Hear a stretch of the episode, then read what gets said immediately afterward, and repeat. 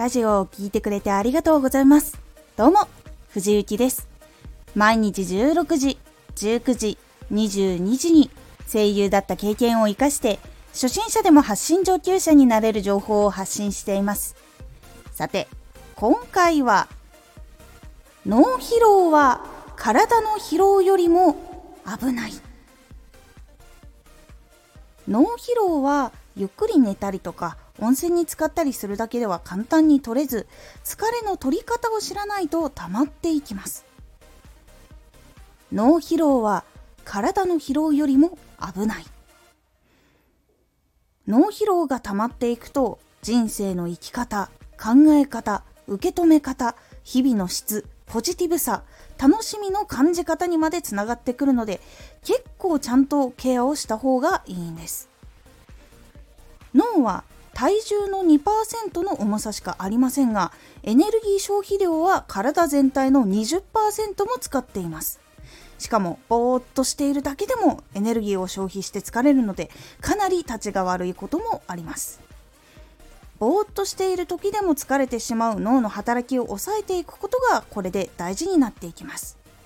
物理的な疲れと違い、脳が疲れたと感じ続けると、体にそう伝えてしまい、やる気がないなーって感じてしまったりとか、休んだのになんか疲れてるなーって感じがするところになっていってしまうんです。脳の休め方を知ることが、パフォーマンスや集中力を上げることにつながっていきやすくなるんです。脳が疲れているとき、マインドフルネス呼吸法というのがあります。これは現在に意識を向ける心の練習をすることで、疲れづらい脳っていうのを作っていくやり方になります。他にもいろいろやり方あるんですが、今回はまず一つ、このマインドフルネス呼吸法というのをご紹介します。やり方は、背筋を伸ばし、背もたれから背中を離して椅子に座ります。お腹の力は力入れすぎないでリラックスした状態にして、手は太ももの上に置いて足は組みません。そして目を閉じます。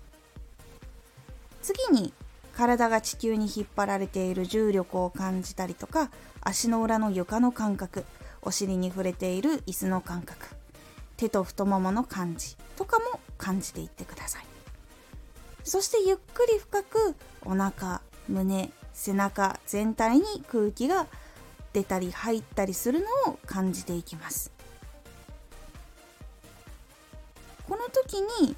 雑念が浮かんできたら、あ、今別のこと考えたなっていうことに気づいて、意識を呼吸とか足の裏の床の感覚とか、そういうところに戻していきます。雑念が出てきても当然のことなので、自分を責めないでくださいね。これを5分でも10分でもいいので、毎日続けることが大事です。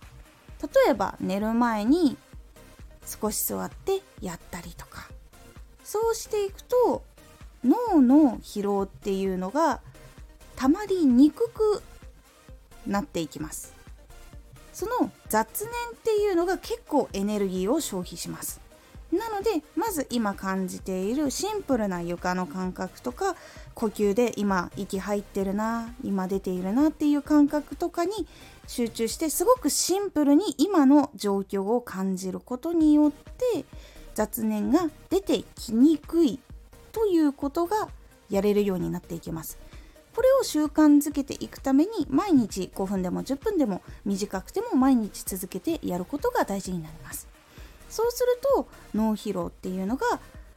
軽減されていくし、そして今度はたまりにくくなっていくので、ぜひ試してみてください。他にも考え事をしてしまうとか、あとはストレス感じている時とかっていうやり方とかがいろいろあるので、少しずつご紹介をしていきます。今回はまず脳疲労がたまりにくいように、そして軽減するように、マインドフルネス呼吸法というのをお話ししました。今回のおすすめラジオ、勝負ラジオを作るコツ。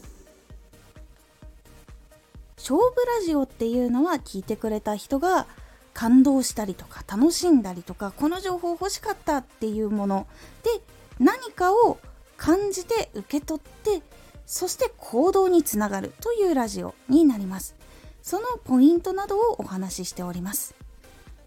このラジオでは毎日16時、19時、22時に初心者でも発信上級者になれる情報を発信していますので、フォローしてお待ちください。毎週2回、火曜日と土曜日に藤雪から本気で発信するマッチョなプレミアムラジオを公開しています。有益な内容をしっかり発信するあなただからこそ収益化してほしい。ラジオ活動を中心に新しい広がりにつながっていってほしい。毎週2回、火曜日と土曜日、ぜひお聞きください。ツイッターもやってます。ツイッターでは活動している中で気がついたことや役に立ったことをお伝えしています。ぜひこちらもチェックしてみてね。コメントやレター、いつもありがとうございます。ではまた。